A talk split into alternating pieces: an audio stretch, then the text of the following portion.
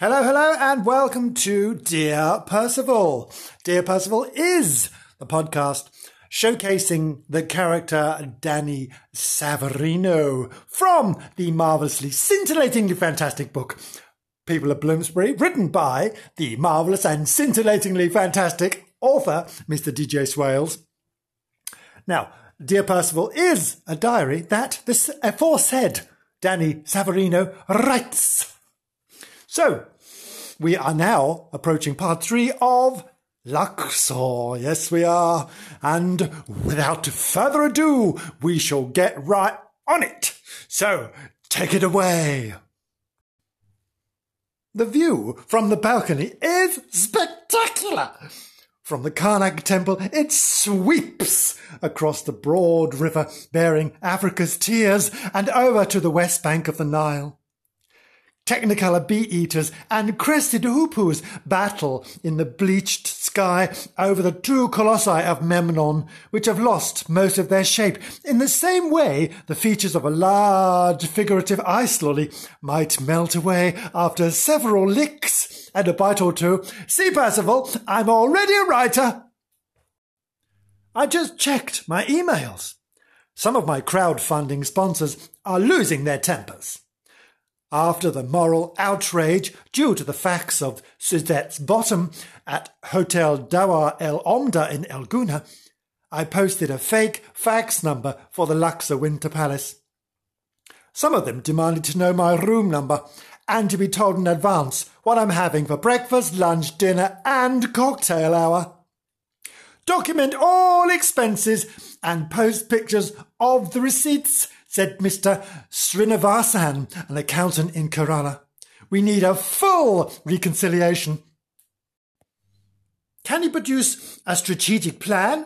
asked Sasha in Jim Thorpe, Pennsylvania. Perhaps by midnight tonight, Cairo time, for our collective sign off? Oh, that reminds me. Hotel Dawar El Omda called me earlier. Firstly, they asked me if I'd seen Basma. I told them that being a caring individual, I'd pulled her to the side of the desert road. Other than that, I didn't have a clue where she is now. Yassir floored it after a bunch of red eyes appeared in his car headlights, I explained, saying he'd yelled, Hyenas! when we'd heard that awful raucous laughter. Poor Basma. I hope she slept through it all okay. I guess she was pooped from all that running. I'd still love to know why she chased after us so tenaciously, while coincidentally having the foresight to bring my passport with her.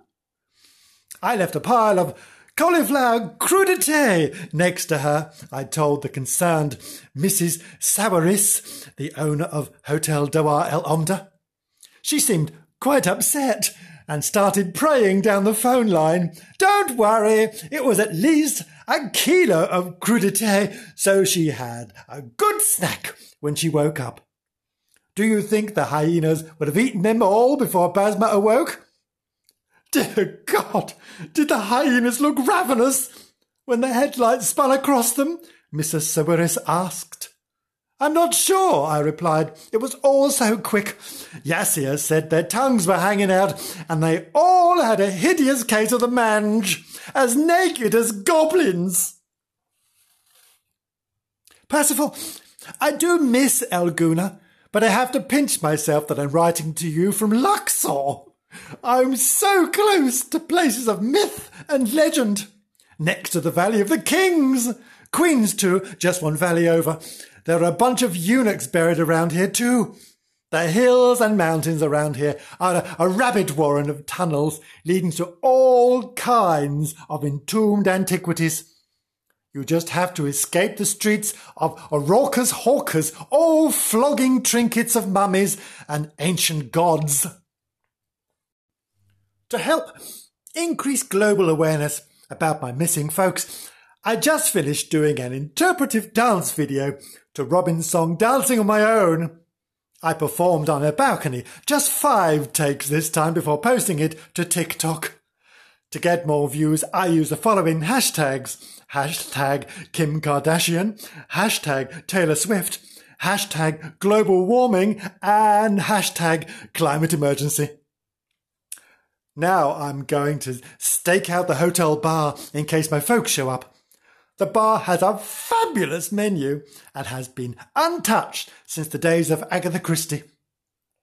Mum is a huge Hercule Poirot fan, so I'll order a creme de menthe, his favourite.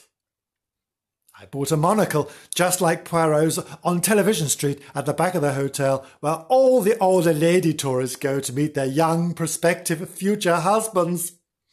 I'll wear it while I pore over my hotel pen and paper, seeing what book ideas I can come up with. Wish me luck! Yours, Danny Savarino. P.S. I have a good mind to tell Hotel Dawar El Omda not to bother me again. I got an email saying that their housekeeper took great offence when they found the faxed photocopy of Suzette's bottom in my room, even though I left them a generous tip right on the left buttock. The cheek! They said they'll have me arrested for obscenity when I try to leave Egypt. I'm thinking I may need to keep heading south to Sudan and find a flight from Khartoum. I will make up my mind tomorrow over scones and hibiscus tea.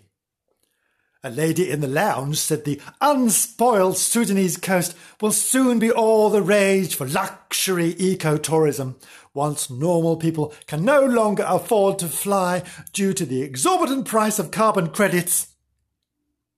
PPS. I came back up to the room. I could only stomach 20 minutes in the bar.